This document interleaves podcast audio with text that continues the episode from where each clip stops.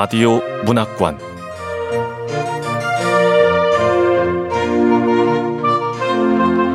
한국 단편 문학 특선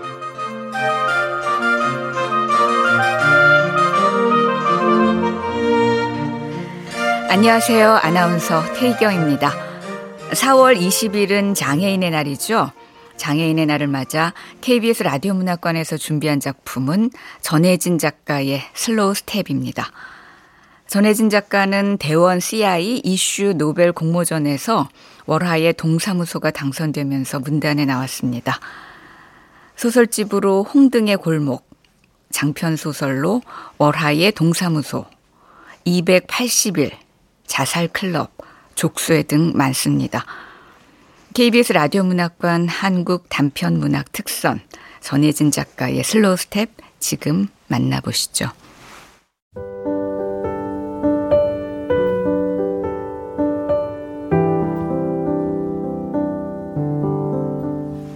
슬로우 스텝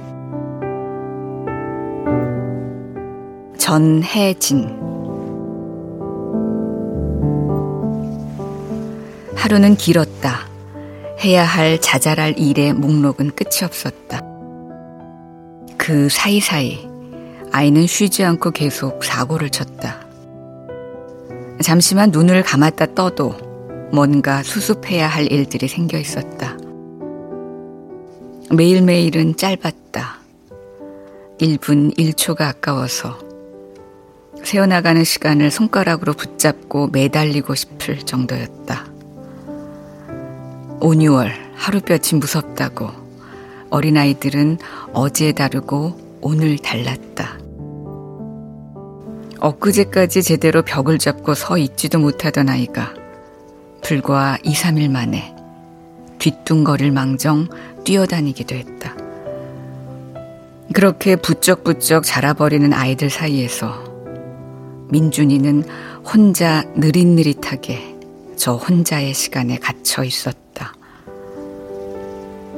하루가 지나가면 그만큼 더 뒤처질 것이다. 그 생각만 하면 미선은 깊은 물 속에 머리를 쳐박고 있는 것처럼 숨이 막혔다.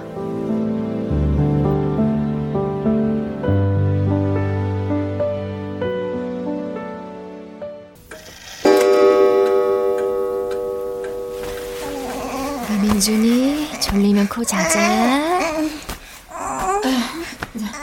빨래 더 돌릴 거 없어?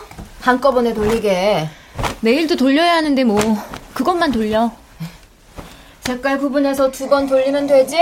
어, 엄마. 고마워. 민준아, 잠이 오면 빨리 좀 자자. 응? 엄마도 엄마 일 좀 하게. 심호흡을 한 번 할 틈도 없을 만큼 바빴다. 앉고 업고 아이를 돌보다가 민준이 잠들면 미선은 마치 수험생처럼 공부하고 책을 읽고 동영상 강의를 들으며 감갑 통화 치료니 응용 행동 치료니 예전에는 들어본 적도 없었던 말들을 머리에 우겨 넣었다. 하지만 조바심 내는 것은 미선 혼자뿐이었다. 아이에게 뭘 가르쳐야 할지 생각하고 고민하고 걱정하는 사람도 그 비용을 어떻게 마련해야 하나 머리를 쥐어뜯는 사람도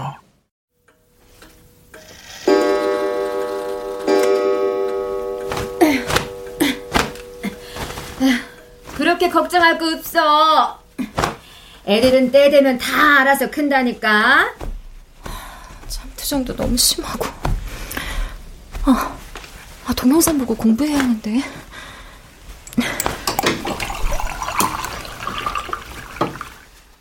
그렇게 미선이 하루 종일 이제는 아기띠로 안고 다니기에는 묵직해준 민준을 안고 돌아다니다 집에 돌아오면 미선이 없는 사이 빨래라도 널어놓으려 집에 들른 친정엄마가 한마디씩 했다.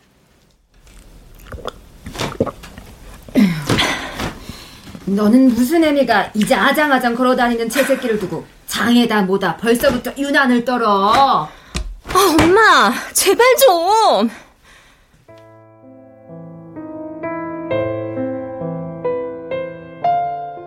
아이가 아파도 일상은 돌아가야 했다.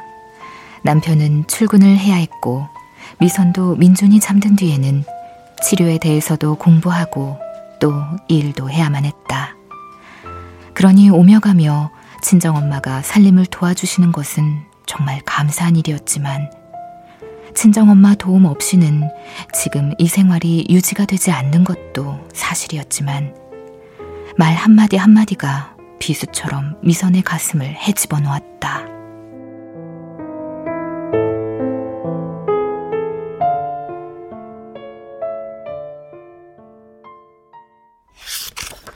감각 통합 치료의 효과. 어, 아이고, 아이고, 민준이 깼나 보다. 푹 자지도 못하고. 민준아, 엄마야. 엄마 해봐. 응? 왜 두 돌이 다 돼가는 애가 말을 못하는 거야? 엄마 해봐. 어서. 예전에는 4살, 5살 되도록 말 못하고 그래도 느긋하게 기다리라고 했다. 애들은 자기 시간대로 크는 거야. 그러면서 다 따라잡어. 엄마, 요즘은 안 그래. 이런 것도 일찍 발견해서 치료해야 한다니까? 그거 다 의사들 돈 벌자고 하는 상술이야, 상술. 우리 민준이가 아프다잖아. 근데 어떻게 뭐라도 안 해? 해볼 수 있는 거 다 해봐야지. 아유, 사람 말을 귓구멍으로도 들어 처먹질하네요, 저거는. 예, 돈 버리지 말고 그냥 한약이라도 한 제 지어 먹여. 말 좀 늦는다고 장애인은 무슨. 그렇게 치면 우리 동네 장애인 천지였겠다. 위로라고 하는 말씀인 것은 알겠는데 그게 도무지 위로로 들리질 않았다. 위로 같지도 않은 위로를 계속 쏟아내는 엄마를 억지로 등 떠밀어 현관 밖으로 밀어내고 미선은 문을 걸어 닫았다.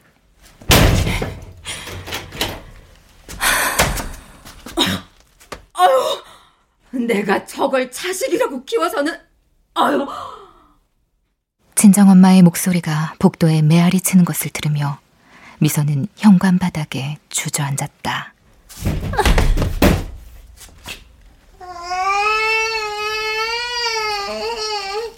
민주는 제 엄마와 외할머니가 말싸움을 벌이든가 말든가 햇살이 따뜻하게 비치는 거실 구석에서 혼자 손가락을 빨며 머리를 흔들거리고 있었다. 그 모습이 막막하여 미소는 울음을 터뜨렸다. 민준아, 우리 그냥 같이 죽을까? 죽어버릴까? 여기 17층인데 우리 민준이 끌어안고 뛰어내리면 아플 겨를도 없이 죽겠지. 너도 우리나라 같은 데서 장애 갖고 사는 것보다 차라리 나랑 죽는 게 나을지도 몰라.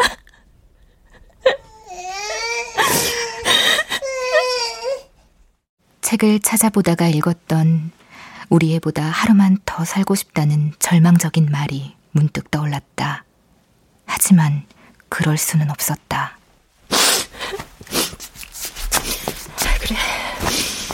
그럴 순 없어. 아직 장애라고 확정이 난 것도 아니잖아. 조금 느린 것 뿐이라고. 그리고 설령 장애가 있으면 어때?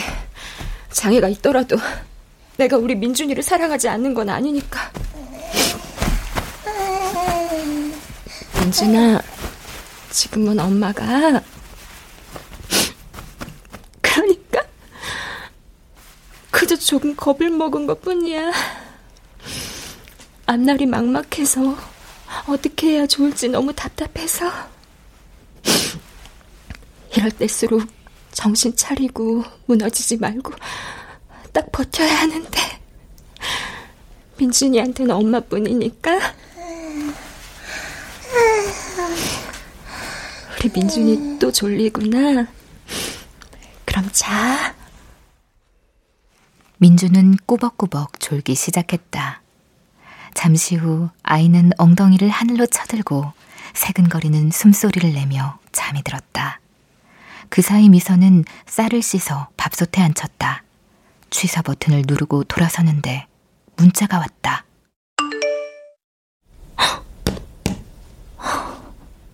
미선은 잠금 화면에 떠오른 앞머리만 보고 폰을 내려놓았다.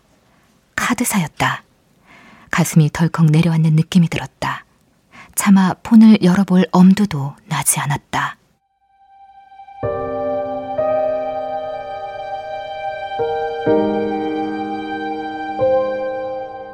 조금 전까지 애써 가슴에 불어넣은 용기가 단숨에 무너지는 듯 했다.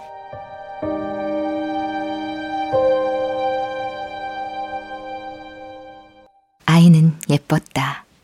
눈에 넣어도 아플 것 같지 않더라는 어른들 말씀이 맞았다. 우리 민준이 그렇게 맛있어? 어이구, 우리 민준이 배 좀 보게. 볼록 나왔네? 배부르게 젖을 빨고 볼록하게 부른 배를 하고서 새근새근 잠들어 있는 내 자식. 내 새끼의 모습은 한없이 사랑스럽기만 했다. 몸 안에서 우미 돋듯 싹터 자라나 태어난 뒤에도 계속 살을 맞대고 있다 보면 태출을 끊고 아이가 혼자 기어다니고 걸음마를 하는 지금도 여전히 한 몸인 것만 같았다. 일찍이 느껴본 적 없었던 충만하고 온전한 합일감. 매일 아침 얼굴을 볼 때마다 벅차오르는 사랑. 그래서 가끔 생각했다. 이대로 시간이 멈췄으면, 우리 민준이가 여기서 더 잘하지 않았으면. 그런 생각을 했던 것이 잘못이었을까?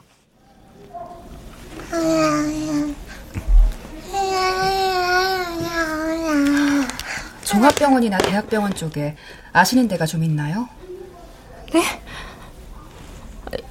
선생님, 지금 뭐라고? 영유아 검진 중에 그런 말이 나왔을 때 미선은 잠시 이 상황이 이해가 가지 않았다. 민주는 건강했다. 잘 먹고 잘 자고 밖에 나가서는 잘 걷지 못했지만 집안에서는 귀여운 엉덩이를 뒤뚱거리며 제법 열심히 걸어 다녔다. 선생님, 우리 민준이 건강해요. 지금 무슨 말씀 하시는지. 또래보다 발달이 반년 이상 느리면 발달 지연이라고 합니다. 1년 넘게 차이가 나면 발달 장애고요. 별 문제 없이 조금 늦될 수는 있지만 문제가 있다면 일찍 발견해서 빨리 치료를 시작할수록 예후가 좋습니다. 어, 민준이가 지금 20개월인데 정말 괜찮으세요? 네? 정말 괜찮았었나? 아니, 아니야. 민준이는 엄마 아빠라는 말을 아직 하지 못했다. 불렀을 때 미선의 얼굴을 똑바로 쳐다보거나 인사를 했을 때 마주 손을 흔들지도 않았다. 비슷한 시기에 아이를 낳은 친구들은 인스타에 아이가 옹알옹알 단어들을 떠들어대거나 손짓 발짓으로 원하는 간식을 가리켜 챙겨 먹는 모습들을 올리곤 했다. 우리 애가 늦는 것은 아닌가 조바심이 나긴 했지만 그 애들은 여자애들이라 빠른가 보다 하고 생각했다. 민준에게 문제가 있을지도 모른다는 생각은 꿈에도 해본 적이 없었다. 일단은 정밀 검사를 받아보는 게 좋겠습니다. 1차에서도 2차에서도 그냥 조금 늦들다고 했던 게 왜 갑자기 3차 영유아 검진에서 이런 무시무시한 결과가 나온 건데요? 일찍 발견해야 좋은 거라면 의사 선생님께서는 왜 그동안 이걸 못 잡아낸 거죠? 어머니, 하루빨리 대학병원에 가셔서 정밀 검사를 받아보세요. 네.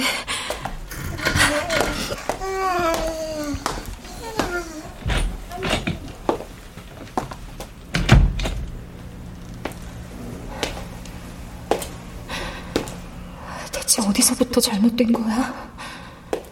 임신을 너무 늦게 해서? 처음에 임신인 줄 모르고 회식할 때 술 마신 게 문제였을까? 대체 뭐가 잘못된 거지?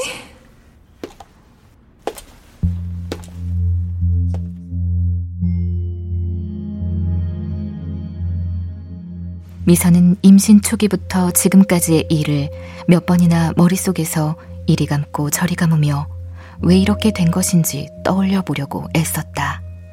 하지만 아무리 생각해도 답이 나오지 않았다.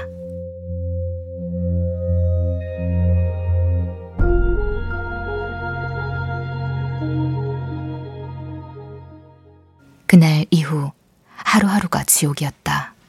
대학병원에 예약을 하고 검진을 시작했다. 동네 소아과에서 받은 영유아 검진 결과와 마찬가지로 발달 확진 검사에서도 민주는 또래보다 한참 늦대었다. 예전에는 애가 3살이 되도록 말을 안 해도 그냥 조금 늦대다고 하고 말았습니다. 근데 요즘은 다행히도 영유아 검진을 하니까 많이 걸러지거든요. 네. 우리가 대근육, 소근육, 인지, 언어, 사회 그렇게 영유아 검진에서 보잖아요. 누가 이런 강의 듣고 싶댔나? 빨리 결과나 알려주지. 무서워 죽겠는데.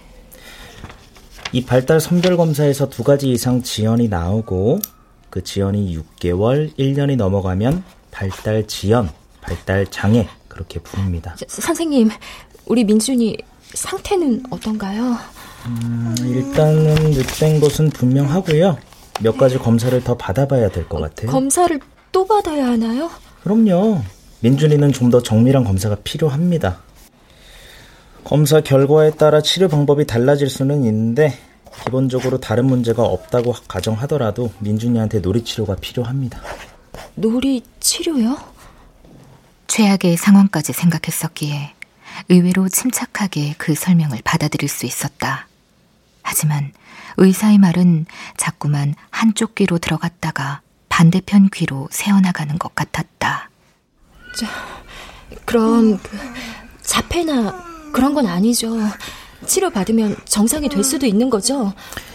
민준이 어머님 여기 대각선 있죠? 네.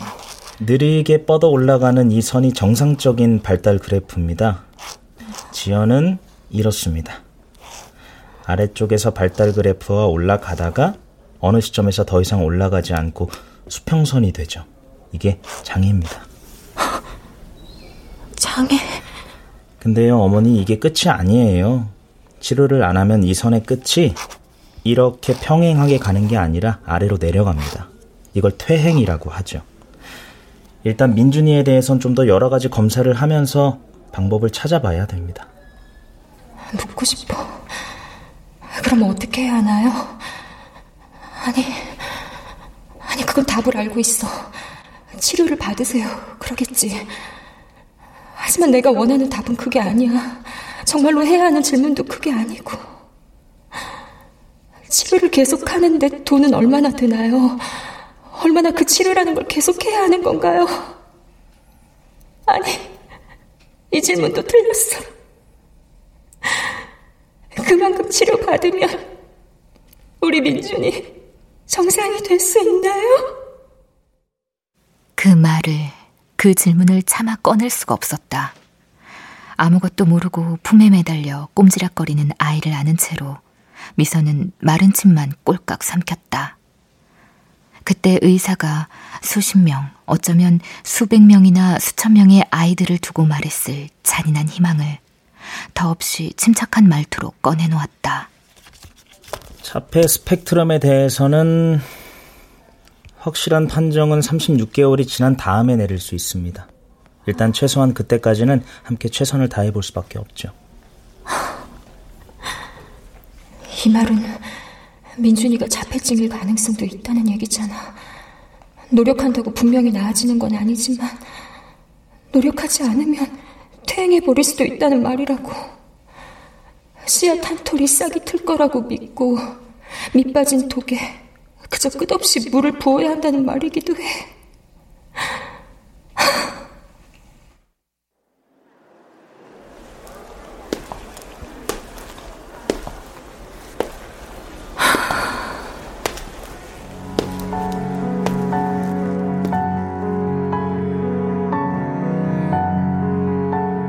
소아 청소년과 병동에서 걸어 나오는 내내 한숨만 나왔다. 모든 것이 크고 백화점처럼 화려한 이곳에서 혼자만 길을 잃고 헤매는 듯한 느낌이 들었다. 앞으로 받아야 할 수많은 검사들, 수많은 치료들. 병원비는 얼마나 나올까? 우리 민준이를 위해 앞으로 대체 뭘 어떻게 해야 하는 거지?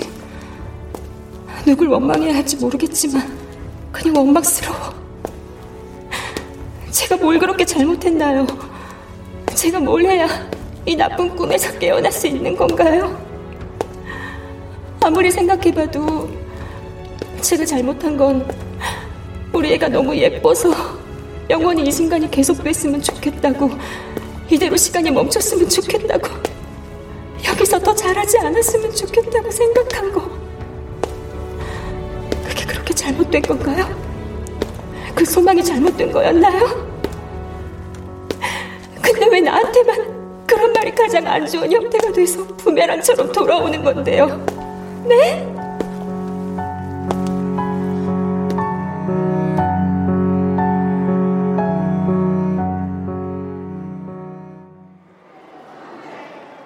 우선 혈액 검사였다.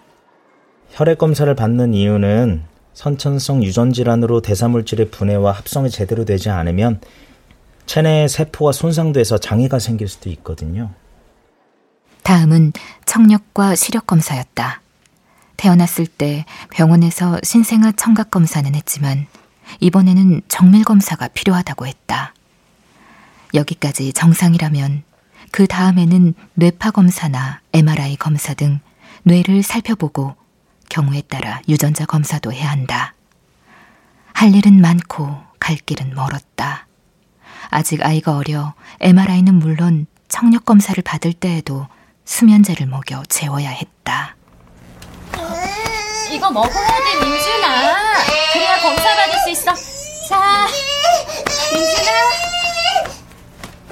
그때마다 미선은 젖 먹던 힘까지 짜내어 쓰디 쓴 약을 뱉어내고 몸부림치는 민준을 달래야 했다. 그 와중에 미선은 민준이 받아야 할 치료도 결정해야 했다. 이미 언어나 인지는 또래 아이들보다 거의 1년 가까이 뒤떨어진 상태다 보니 결과가 나오기를 다 기다리며 치료를 시작하기엔 마음이 급했다. 남편은 이럴 때에도 강 건너 불구경하는 듯 했다. 오늘도 전쟁이었어. 전쟁. 그거 전부 다 꼭 검사해야 돼?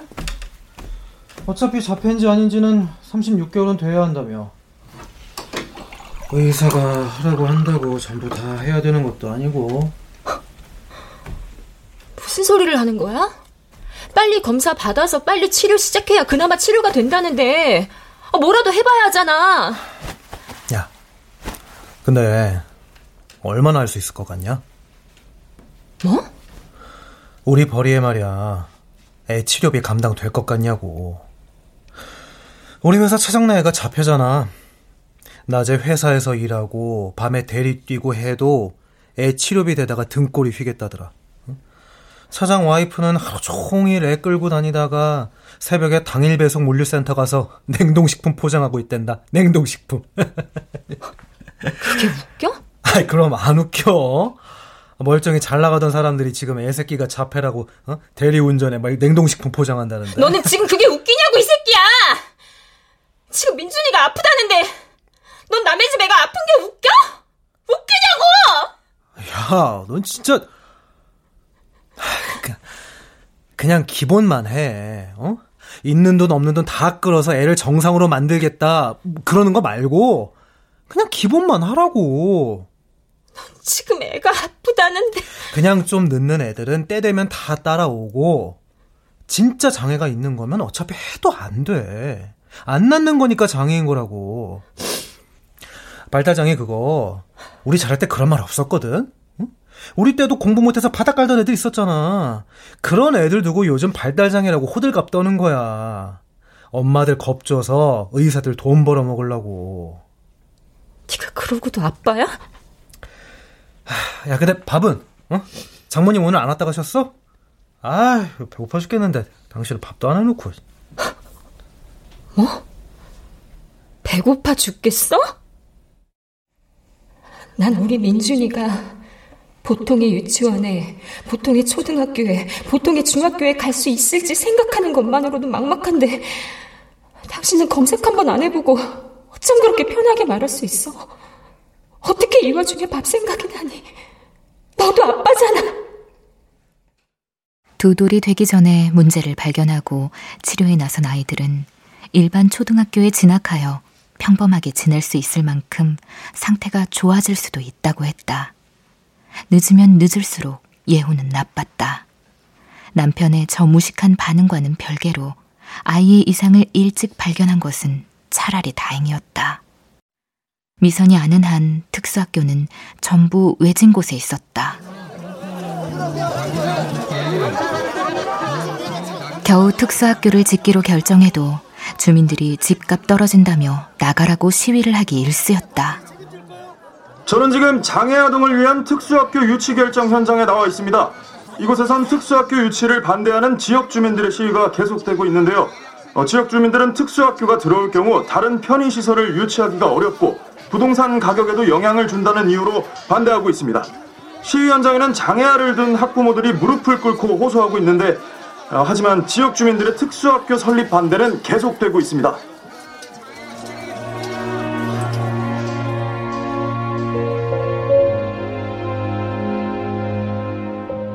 장애아의 엄마들이 무릎을 꿇고 사정하는 모습이 마치 엄마들이 이기적이라 저런다는 듯 조롱당했다.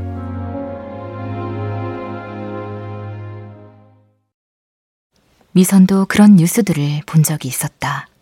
그것이 자신의 일이 될 거라고는 상상도 해본 적 없었지만 어떻게든 일반 학교에 가게 만들어야 했다. 일반 학교의 보통 학급에 들어가서 다른 아이들과 다름없이 학교에 다니게 하는 것이 자신의 의무였다. 보통의 초등학교에도 특수학급이 있고 요즘은 통합교육도 한다고는 들었지만 미선은 학교에서 그런 아이들이 어떤 취급을 당하는지 잘 알고 있었다. 곱씹을수록 남편의 말 한마디 한마디에 대한 분노가 끌어올랐다. 원래 집알등에 떨어진 일 아니면 나 몰라라는 남자라는 거.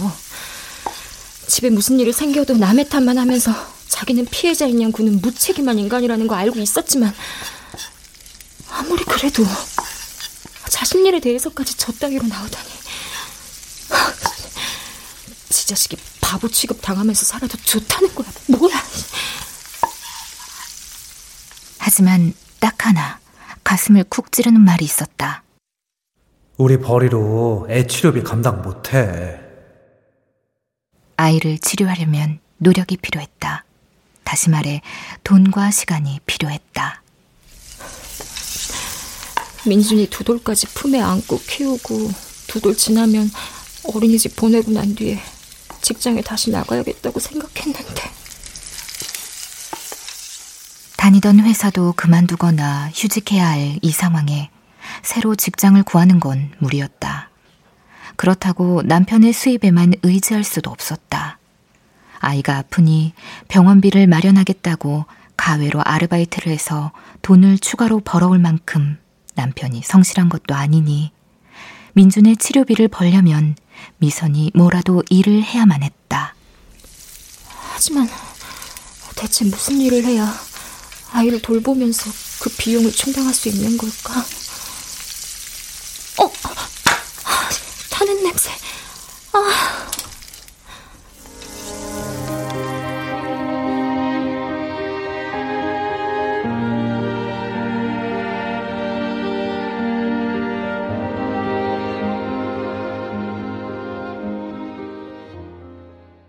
놀이 치료를 위해 소개받은 센터에서는 마치 어린이집처럼 몇 명의 아이들을 모아서 함께 치료하는 조기 교실을 권했지만 역시 비용이 문제였다.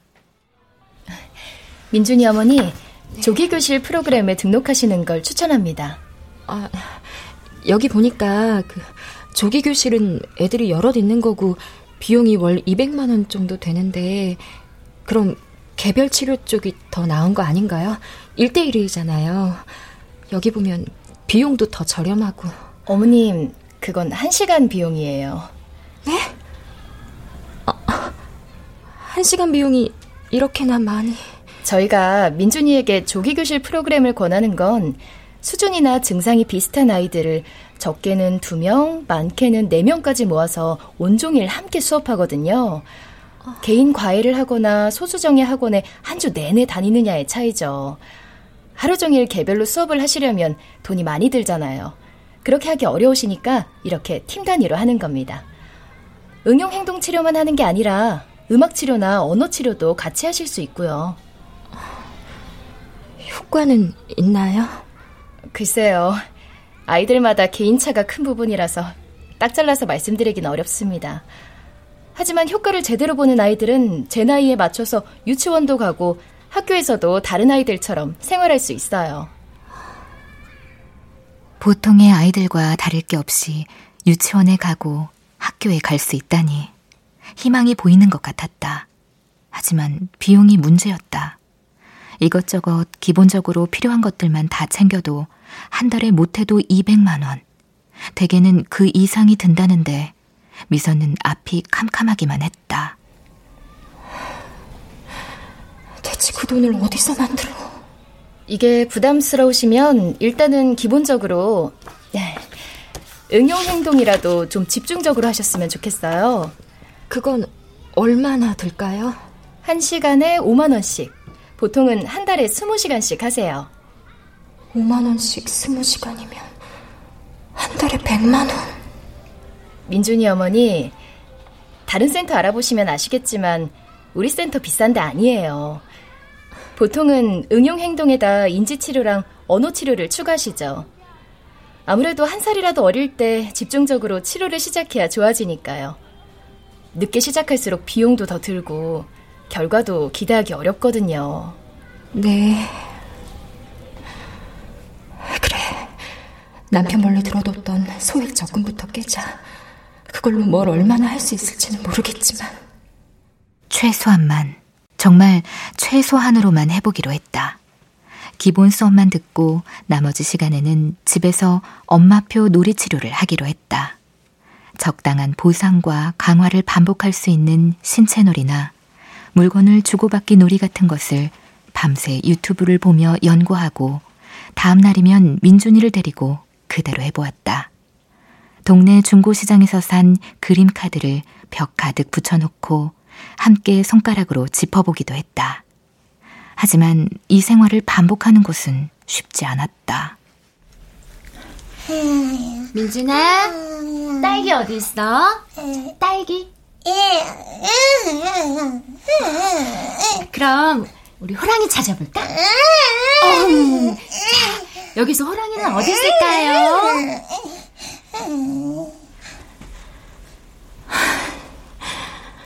도대체 얼마나 이런 생활을 계속할 수 있을까?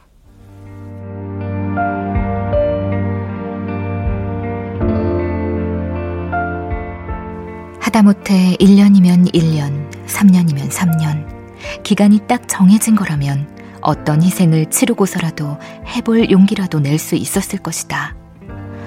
차도가 있을 때까지 이 치료를 밑빠진 독에 물 붓듯이 꾸준히 계속해야 한다는 말은 그나마 붙들고 있던 신락 같은 희망조차도 날려버리는 절망적인 화건이었다.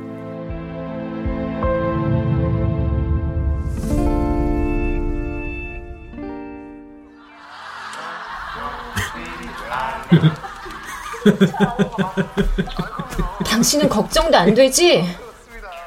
대답은 돌아오지 않았다. 집에서 아이와 할 수 있는 몸놀이 같은 것도 한번 해주는 일 없이 배고프다고 밥 차려달래서 저녁 먹고 혼자서 TV를 보며 낄낄거리는 남편을 경멸하듯 노려보다가 미선은 한숨을 쉬었다. 어떤 집들은 양가 어른들이 똘똘 뭉쳐서 나중에라도 후회하지 않도록 할 수 있는 건 다 해보자. 남들이 좋다고 하는 건 다 해보자. 그러면서 아픈 애한테 한 달에 천만 원 넘게 몇 년을 들이붓기도 한다는데. 넌 지금 이 상황이 웃기냐? 뭐? 어, 뭐 나한테 뭐라고 했어? 나 혼자 만들었냐고! 아, 뭐? 아, 뭐 또 민준이 얘기야? 우리 민준이 같이 만들었잖아. 그리고 나 혼자 12시간 진통해 가면서 나왔는데 정작 성은 네성 붙였고 근데 우리 애한테 이상이 있다는데 야 나 하루 종일 일하다 왔어 나 좀 쉬자 어? 그럼 나는? 나는 하루 종일 놀았니?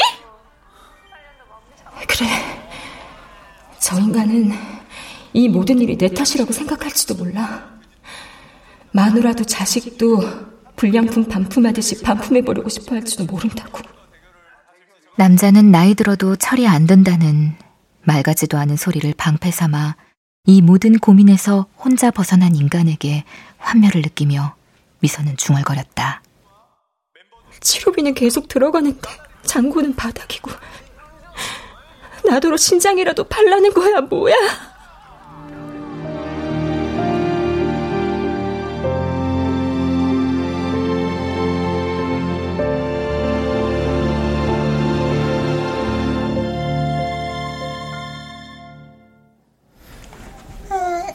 추가 검사 결과 나왔습니다. 어때요, 선생님? 뚜렷한 이상은 성견되지 않고요. 적어도 아직까지는 그렇네요.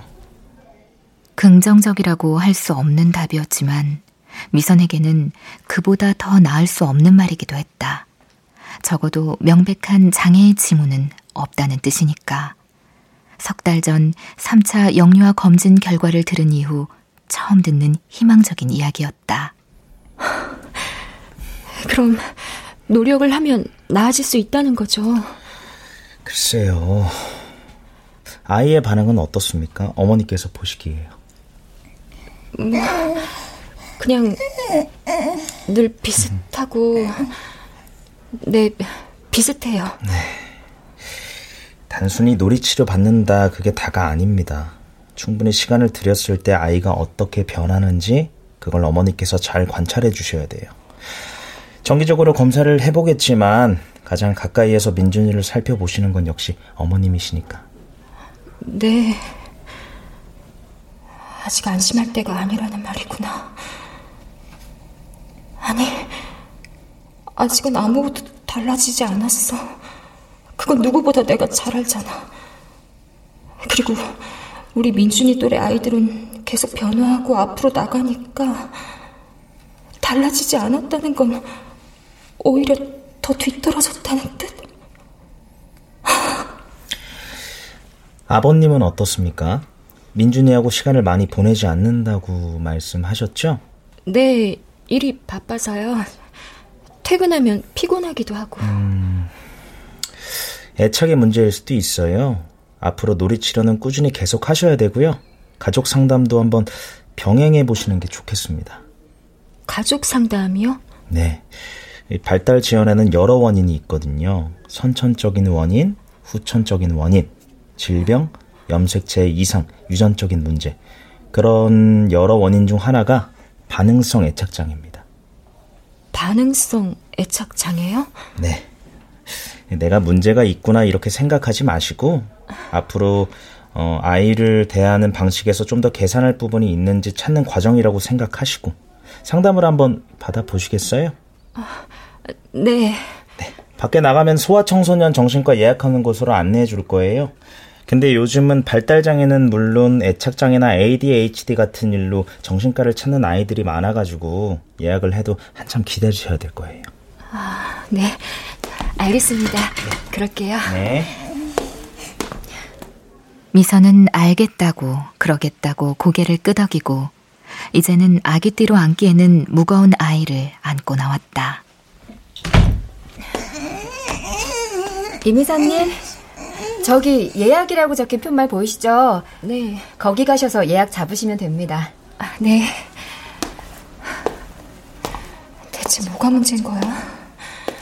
아이한테는 애착이 중요하다고 해서 유모차도 아니고 이런 아기띠로 늘 소중하게 안고 다녔는데 대체 왜? 민준이를 위해 이렇게 최선을 다하고 있는데. 갑자기 발밑이 시커먼 늪으로 변해버린 것 같았다. 민준이 조금이라도 나아지기만을 바라며 열심히 노력했는데 과연 희망을 가져도 좋은 것일까? 먹물을 뒤집어 쓴 듯이 막막하기만 했다. 그때였다. 민준아, 왜 이래? 아차하는 사이에 품에 안긴 민준이가 발버둥을 쳤다. 미선이 휘청이는 사이 민준의 작은 발이 곁을 지나가던 할머니의 팔을 툭 하고 쳤다. 어, 어, 어, 죄송합니다. 괜찮으세요? 네, 괜찮아요. 어, 정말 죄송합니다. 죄송합니다. 미선은 굽신굽신 머리를 숙였다.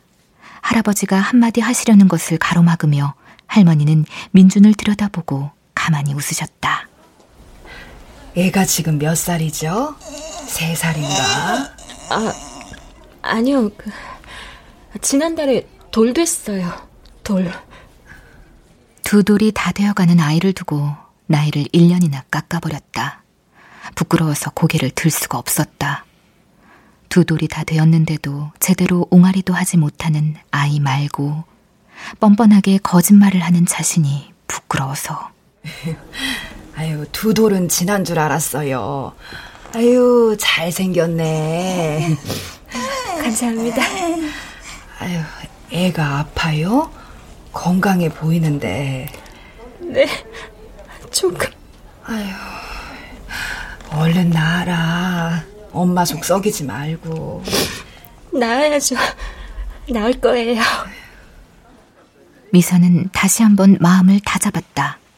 치료를 하고 상태가 좋아져서 유치원에 가고 학교에 가고 나중에 평범하게 대학 입시를 치르고 취직을 하고 지금은 그 모든 평범한 일들이 한없이 불가능한 기적처럼 느껴졌지만 할머니 고맙습니다. 정말 고맙습니다.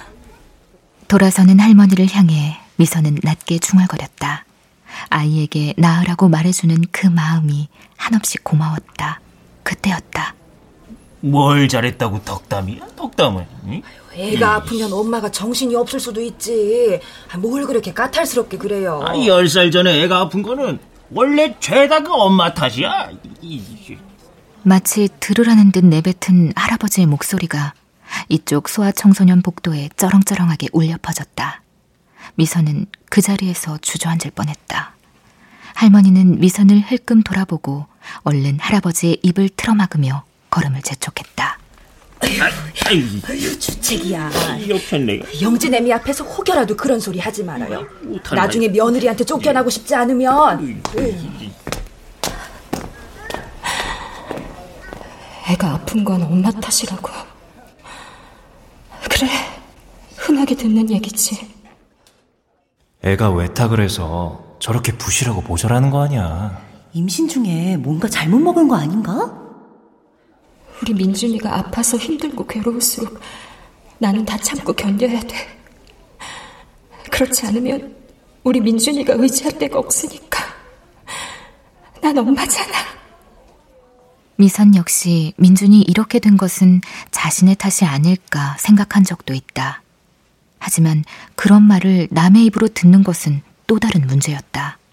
무릎에 힘이 빠져 하마터면 그 자리에 주저앉을 뻔했다. 그때 누군가 미선을 붙잡아 빈자리에 앉혔다. 아유, 아유, 괜찮아요? 여기 좀 앉아요. 네, 고맙습니다. 겨우 고개만 끄덕였다. 눈을 들자 복도 여기저기 입술을 깨문 채 그 노부부의 뒷모습을 노려보는 이들이 눈에 띄었다.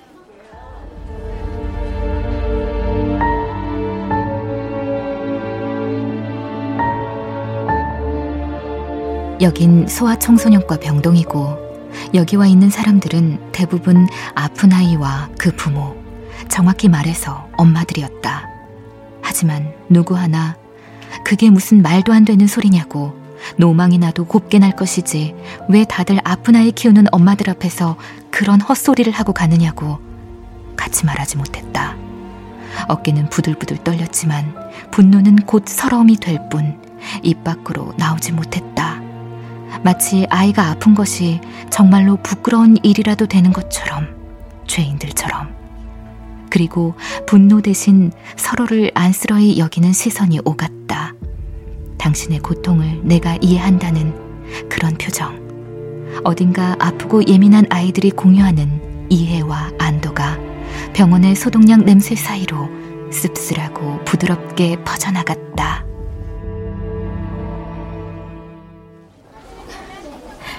아이가 아파요? 네, 아파요. 고개를 끄덕였다. 눈물이 찔끔 배어 나왔다. 젖은 눈으로 고개를 들었다. 그때였다. 어, 민준아.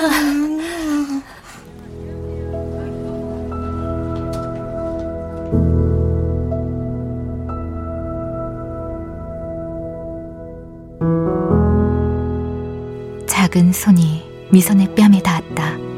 민준의 손이었다. 엄마 말도 못 알아듣는 아이가 이 상황을 이해할 리 없건만 민준의 작은 손은 마치 눈물이라도 닦아주려는 듯 미선의 얼굴을 더듬거리고 있었다. 어휴, 우리 애기가 엄마 보고 힘내라고 그러네. 그러게요. 누군가 말했다. 누군가 웃었다. 아픈 아이를 돌보는 이곳의 모두가 이런 작은 순간으로 버티고 있다는 듯이 그래서 이 작고 희미한 희망을 다들 알아볼 수 있다는 듯이 모르는 것 같아도 애들은 다들 알아요. 머리를 쓰다듬어 주듯 누군가 속삭였다. 그건 그랬다. 주는 대로만 먹고 혼자서 뒹굴거리며 손가락만 빨던 아이가 자신을 들여다보는 낯선 할머니의 얼굴을 쳐다보고 눈물을 흘리는 엄마의 얼굴을 더듬는다. 석 달 동안 밑빠진 독에 물을 붓듯 매일매일 반복했던 놀이들이 그 아래에 불안하게 매달린 작은 씨앗에 싹을 틔우듯이 우리 민준이 엄마 얼굴 만지는 거야? 엄마가 걱정하는 거 애들은 다 안다니까. 네. 네.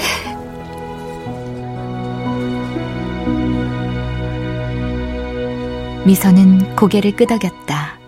손등으로 눈물을 슥슥 비벼 닦으며 고개를 들었다. 놀이치료, 특히 응용행동치료의 핵심은 적절한 보상을 주어 행동을 교정하거나 강화하는 데 있다. 아마 지금 느꼈던 이 보드라움을 희망의 순간을 다시 느끼기 위해서라도 난 이 모든 일을 결국 포기할 수 없겠지. 갈 길이 멀다는 건 알고 있어. 운이 좋다면 빨리 나아져서 초등학교에 갈 무렵에는 평범한 다른 애들과 다를 바 없이 지낼 수 있을지도 모르지만 어쩌면 평생 우리 민준이에게 매달리다가 죽는 순간까지 애가 어떻게 살아가야 할지를 걱정해야 할 수도 있어. 하지만 그럼에도 불구하고 이 아이가 무엇이 되길 바라진 않는 것이다. 완벽하게 정상 범주 안에 들지 않더라도 실망하지 않을 것이다. 그저 행복하게 해주겠다고 계속하여 다짐하면서 어제보다는 조금 더 나아질 것이라고 믿을 것이다. 그래야만 지금을 버텨나갈 수 있다는 것을 미선은 어렴풋이 깨달았다. 그리고 지금 이 순간 자신과 함께 이 문제를 가장 치열하게 고민해야 하는 사람이 있다. 미선은 가볍게 심호흡을 하고 가방에서 폰을 꺼내들었다.